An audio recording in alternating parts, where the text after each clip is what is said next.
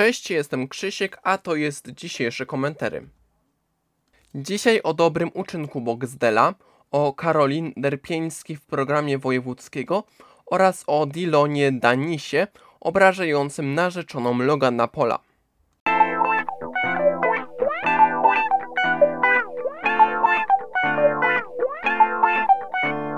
Wiele razy krytykowałem Goats, do którego należy Michał Baron. Byłbym hejterem, gdybym nie docenił hojnego gestu ze strony Boxdela dla młodego chłopaka, jakim było obdarzenie go pay-per-view i następnego dnia biletami na galę. Ponadto włodarz pokazał młodemu zaplecze gali. To jest bardzo dobry ruch Boxdela i bardzo to doceniam.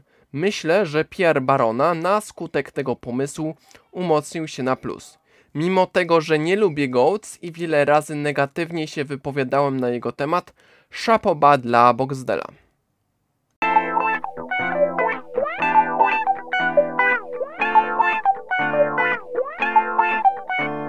W programie wojewódzkiego pojawiła się Caroline Derpieński, uważana za fake gwiazdę.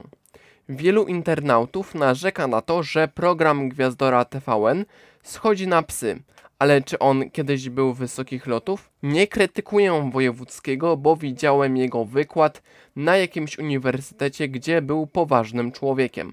Oglądałem ten wywiad na zajęciach w ramach prezentacji o wojewódzkim. Problem w tym, że jego gra aktorska w swoim show nie podoba mi się.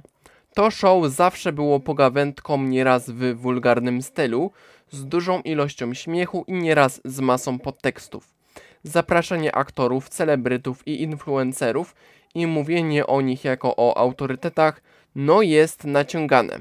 Caroline i tematy poruszane w odcinku z nią były typowe dla show wojewódzkiego i to, że Derpieński jest taką samą gwiazdą co Janoszek i Chris Stan Khan, a nawet mniejszą, nie zmienia faktu, że program już od dawna pod tym względem nie był wysokich lotów.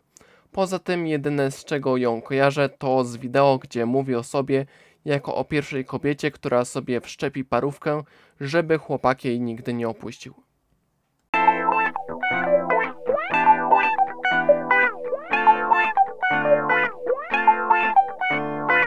Za niedługo Logan Paul będzie się bić z Dylanem Danisem.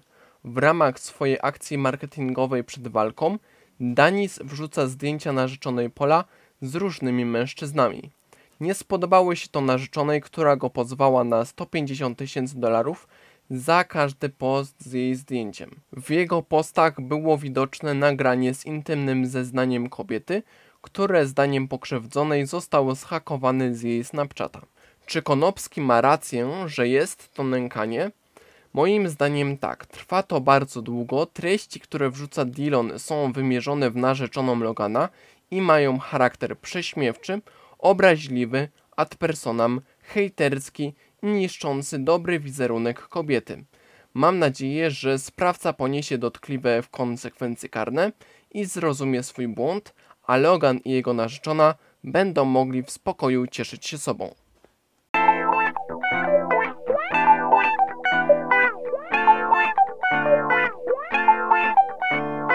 Dziękuję Wam za wysłuchanie mojego komentary.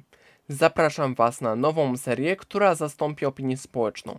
Będzie to seria mainstream poruszająca temat kilku z wielu artykułów publikowanych na Microsoft News. Ja jestem Krzysiek, a to było dzisiejsze komentary. Na razie.